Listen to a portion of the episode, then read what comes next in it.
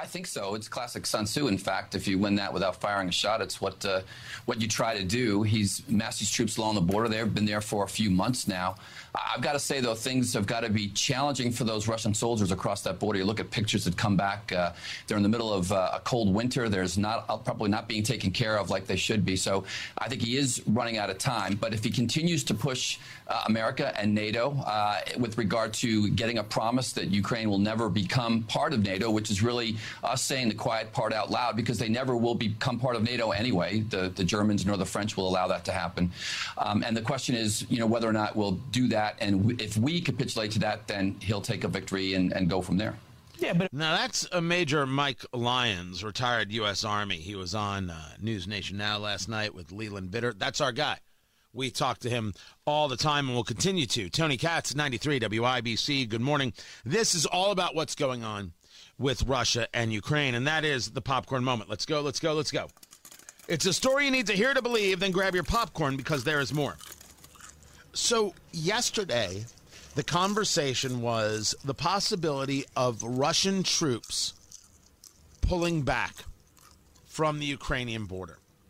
As of last night, the people I speak to, uh, and, and this is how it was relayed to me, we got satellite imagery of this blank. We don't see nothing. There, there was no movement. So when you see this, like for example, here's a headline Russia says it pulls back more troops amid Ukraine standoff. Saying it and doing it are two different things. So it was argued yesterday that they were going to be pulling back some troops. It's being argued still that they're going to pull back some some troops. It's a gesture, it's not it's not a doing. It doesn't mean there will be no invasion. So the Russian Defense Ministry is releasing video showing a trainload of armored vehicles moving across a bridge away from Crimea. So they're trying to show you that this isn't going to be the case. That there, there, there's not going to be an invasion. It was just hysteria from uh, the West and specifically the United States.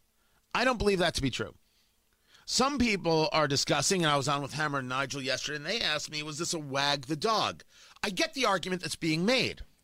You have Russia engage in a lot of bluster. You have Germany stay sto- totally silent. You put Ukraine in the middle. You end up giving Ukraine a crap ton of money and a crap ton of arms, and uh, then uh, uh, they can utilize that to kind of buy off the Russians. so they don't get uh, attacked. It didn't. Co- it only cost the U.S. money, and everybody else is fine. There's a bit in that of you know, it's it's a little bit out there. But crazier things have happened, so I get that, that people have that theory. I'm not one of them. And I actually don't think that they're crazy. Weird things do happen, and certainly there's. Uh, I, I don't think it would be outside the realm that if if arms were given to Ukraine and dollars were given for them to get arms, that some of it could have gotten to the Russians to say, "Hey, leave us alone." Course, that's possible. I would have no way of proving such a thing, but I'd be a fool if I said it was outside the realm of possibility. The question was, is it wag the dog? The idea that we're focused on Ukraine because we don't want to focus on the border, because we don't want to focus on the fact that Hillary Clinton is a criminal, as I see it. Now there's a conversation about how the Biden people are involved. I'll get to that story. I don't think this is wag the dog. And I don't think this is wag the dog because to understand, uh, you have to understand a bit about Putin and understand a bit about his psychology. That the the reunification of Mother Russia is paramount to him. This is a trained KGB agent who sees the fall of the Soviet Union as a personal affront. You cannot question what a, a personal feeling does for someone and, and their drive. It's it's it's it, it's almost incalculable but it is there and it is real and does have a large role to play in how he sees the future of Russia. The Ukraine being a part of that. And yes, there are Ukrainians in that southeastern part of Ukraine. If you look at a map, it's called the Donbass region, D O N B A S S. They are ethnically Russian and they don't mind if Russia comes back. And there are others like that throughout the nation a, larger percentage are very much westward looking as as we do more research and and and certainly want to see they see a value in trade they see a value in leading their own lives and and freer lives not not fully uh, uh unfortunately for them free lives but freer lives So it's not wag the dog. I think that's a that's an easy way out. I think that if you're talking about whether or not Biden is going to say things and do things to make him look like a big shot, well, I think you're right about that. But that's just posturing. This is uh, just like um, Bill Clinton bombing the aspirin factory. I know I went a little bit back in history for, for that one. That was wag the dog. This is this is different. This is a real thing. But within this came a a, a, a not it wasn't a press conference because because Biden didn't take questions. A statement made by the president. And I was I was scheduled to be on Newsmax. I'm in the chair. I've got the camera on. We're connected, and I'm watching their feed of Biden make this statement. And remember, I'm not on air, and I literally said out loud to the control room, "What the hell is he talking about?" I listened and I said, "I don't understand the purpose of the speech." I put out on Twitter, "Is this is this supposed to be deterrence? Is this what is this tough guy approach?" I want to share some of it with you. Listen we know and what we're doing about it. Let me be equally clear about what we are not doing. The United States and NATO are not a threat to Russia. Ukraine is not threatening Russia. Neither the U.S. nor NATO have missiles in Ukraine. We do not, do not have plans to put them there as well. We're not targeting the people of Russia. We do not seek to destabilize Russia. To the citizens of Russia, you are not our enemy.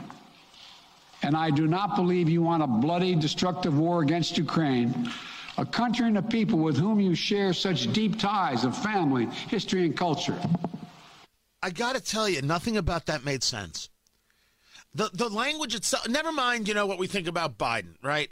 He, his presentation is awful. He comes across as an angry old man who is so weak uh, that he's trying to project strength through his voice, and it just doesn't work. But the the words that he uses, why is he telling the Russians we don't want war? That's not.